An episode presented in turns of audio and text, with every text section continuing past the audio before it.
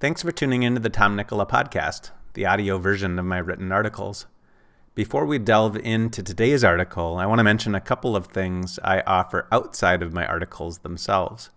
First, the Nikkola newsletter. Each Thursday, I send out the Nikkola newsletter, which includes two or three of my own articles and a number of other published pieces I've discovered from the previous week. My subscribers love the variety of content, which, for the most part, centers on faith, fitness, and fortitude in this increasingly crazy world. Of course, the Nikkola newsletter is free. Just go to tomnikkola.com slash subscribe. Second, I have to mention my online fitness program, Vigor Training. As a member, you get access to a variety of my personally designed strength and conditioning programs, the Vigor Training Facebook group, and other awesome membership stuff. I also provide training tips on your technique when you post videos of the prescribed movements in the group. That way, you not only do the right movements, but you do the movements right. All that is only $29 per month. At least that's the nominal monthly rate at the time of this recording. To learn more or join us, go to tomnikkola.com slash vigor. That's V-I-G-O-R. If you're not ready for that, I also have a six-month free strength training program for beginners called Genesis. To get that free program, go to tomnikkola.com slash genesis. All right, on to the article. Five critical questions to ask and answer for 2022. This past year has shown us how far the left is willing to go to trample on our Constitution, and how willing people are to go along with it when they are stuck in a state of fear, even if that fear has no basis in fact. Though some people are still asleep to what's going on, many have realized that vaccine mandates aren't about stopping COVID, since the vaccines don't stop COVID, but more likely a test of how the left can trample on the Constitution masking kids is more about controlling people than controlling the spread since the masks don't stop the virus from spreading. The doctors in Washington don't rely on science, since science would say that natural immunity, acquired through getting COVID, is more powerful than immunity from a vaccine.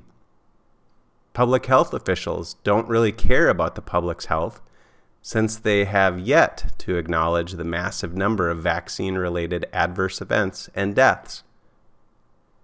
The general theme of the left is to divide people, destroy American culture, and mock traditional and Christian values by giving special treatment to illegal aliens and to anyone who exemplifies lifestyle choices and behavior that go against the Word of God. Unfortunately, too many Americans see this happening act like they're disgusted, and then carry on with their day, acting in accordance with the expectations of the left. Their compliant behavior enables this insanity to carry on. And if they don't grow some courage and stand against the assault on America, 2021 will look like a mild preview of what's to come in 2022. So, how can you get people to change their behavior and do what's morally right instead of what feels right or convenient? Asking questions is the best way to change their thoughts and behavior. It puts the ownership of the answers upon themselves instead of you as a friend or family member giving them advice or instruction. The following are five questions to ask yourself and then ask those you know. They might not be easy to ask and might make for a less comfortable conversation, but if you're afraid to ask them, then you're putting your own sense of comfort ahead of what's right for America's and your kids' and grandkids' futures. How are my actions supporting the left wing's agendas? Before you answer this question too quickly, allow me to take the question a little deeper than you might have originally taken it. When we think of the groups causing the most destruction to American culture, it's easy to point out the president and his administration along with the mainstream media, which produces far more propaganda than journalism. Based on viewership, it seems that most people have grown tired of their insanity and don't tune in unless it's for comical relief from their day or in hopes of creating a new meme uh, for social media giving them or not giving them our attention isn't really the way we contribute to the problems we face. Instead, it's the subtle ways we change our lives to accommodate their ideological agendas. You might put on a mask to go to a restaurant because the short term desire to eat out is more important than the long term effect of normalizing useless mask wearing. You might give in to a vaccine you don't believe in so that your family members stop pestering you, or because your boss threatened a mandate which may never come to fruition. Maybe you choose to stay out of what's being taught in your child's school so you don't cause a scene or make it awkward when you're around other parents. Better for them to learn a false version of history based on critical race theory, without calling it that, than taking a chance of causing a stir in the school. Maybe you listened to Joe Rogan's interview with Dr. Peter McCullough and have decided you won't comply with the insanity anymore but you're afraid of sharing the interview with the people who need to hear it because you don't want them to think differently about you. The point is, if you make decisions to act in a way different from how you acted pre COVID, you could very well contribute to the current and future problems we face and our kids will face in the future. On the other hand, if you'll put your foot down and refuse to comply, you will make a difference in stopping this insanity, and you'll empower those who see you to do the same. Do I care more about what people say about me than I do about acting in truth? I grew up with the nickname CP, which was short for chubby and porky. I still remember getting teased about my tits in swim class. The CEO of a company I worked for once called me a fucking idiot in front of a bunch of other people in a board meeting. I was told I was racist because I used the phrase death of George Floyd instead of murder the day after it happened. I've been called a lot of other stuff over the years as well, usually by people don't, who don't know me at all. The only true label was the chubby and porky one since I was pretty chubby at the time. Maybe that's why I don't care about what someone says about me. I've never been one to change my beliefs or watch what I say because it could offend someone. I learned long ago that sticks and stones might break my bones, but words will never hurt me. Embracing that principle is a conscious choice. And if you're committed to what's true and right and noble, you'll have to come to grips with it. Most of the time, the labels last just a little while, and they're a lot less extreme than you imagine they will be. The verbal attacks from others are the way humans have behaved throughout history. Just read the Gospels to gain an appreciation for how absurd humans can behave, even to the point of flogging, torturing, and crucifying the one perfect human that ever walked the earth. Before it happened, though, Jesus gave us a warning that those who spoke the truth would be hated by those who did not know or understand it. Quote, if the world hates you, keep in mind that it hated me first. If you belonged to the world, it would love you as its own. As it is, you do not belong to the world, but I have chosen you out of the world. That is why the world hates you. John 18 and 19, New International Version. If you rely on the truth, or even if you withhold your opinion until the truth is revealed, you'll be ridiculed by those who prefer a narrative over the facts. But if the cost of a better future for your kids and grandkids is a label you don't like, won't it be worth it? Am I staying mentally and physically strong and resilient? The weaker you feel, the more likely it is that you'll comply. If you don't feel physically or mentally strong, you won't fight. In light of our current circumstances, as well as the presence of COVID 19, it's more important than ever to build physical and mental strength and resilience. If there was ever a time to drop excess weight, build muscle, strengthen your immune system, and protect your brain, it is now. The fact is, if you're unhealthy or overweight, you will not have the stamina or mental or physical fitness to endure the effort required to act in opposition to the left wing machine. That might sound dramatic, but it isn't.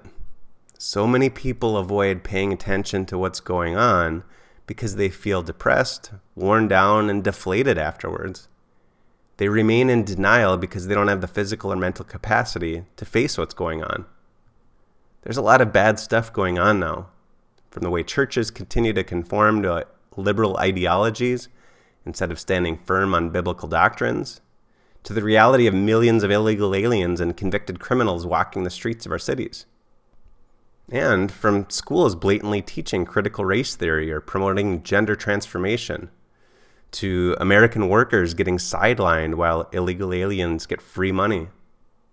It can feel overwhelming, which leads many to live in denial. But if you live in denial, you won't do anything to stop it. The best thing you can do is stay fully informed while doing all you can to remain physically strong and resilient. That way, the weight of reality won't take all the wind from your sails, and you'll have energy left to act against what's going on. You must make a concerted effort to sleep at least seven hours every night, eat a healthy, high protein diet, strength train at least four days per week, and maximize your nutrition with high quality foundational supplements. Quote, Everyone has the ability to increase resilience to stress. It requires hard work and dedication, but over time, you can equip yourself to handle whatever life throws your way without adverse effects to your health. Training your brain to manage stress won't just affect your quality of life, but perhaps even the length of it. Amy Morin. The stronger you are inside and out, the more of an impact you can make to do what's right and greater resolve you'll have to do what's right in spite of opposition or discomfort. Am I willing to do what's right even if it means I stand alone? Am I more afraid of offending my family, friends, or group I'm a part of than I am of not doing the right thing? Vanessa and I rarely watch television, but once every few months I'll find a series to binge watch. I started watching Hanna on Prime Video last week and finished it last night. I won't give too much away in case you decide to watch it. I just want to share one part. A group of girls get raised by an organization called Utrax. They're taught to become killing machines and believe their targets are evil people who'd cause destruction to American citizens. Instead, their targets are innocent people, which a computer program believes could pose a threat to the government's power in the future. To protect its power, this branch of the government takes these young adults out. At one point, Sandy, who is a major character but not the main character, kills an innocent pregnant woman. The shock of doing something so evil wakes her up, and she realizes she's been brainwashed into killing innocent people. You would hope her awakening would cause her to fight against the evil organization that raised her, but she doesn't. Instead, she continues to obey orders, knowing that what she's doing is wrong. You get a sense that her desire to be part of the group she grew up with is stronger than her desire to do what's morally right. I have to repeat that because you see the same thing playing out all over our culture today her desire to be part of the group she grew up with is stronger than her desire to do what's morally right. The desire to belong can be so powerful that we justify doing what isn't right to avoid tension with the people we associate with. But if doing the right thing causes tension with others, maybe those people are not the people you should associate with after all. What comes next? I'll wrap this up with one final question What comes next? American values and principles have been turned upside down this past year. But if we don't take a stand, 2021 will just be a warm up for what comes next. If you understand that, it'll make it easier to answer the first four questions. Thanks again for listening.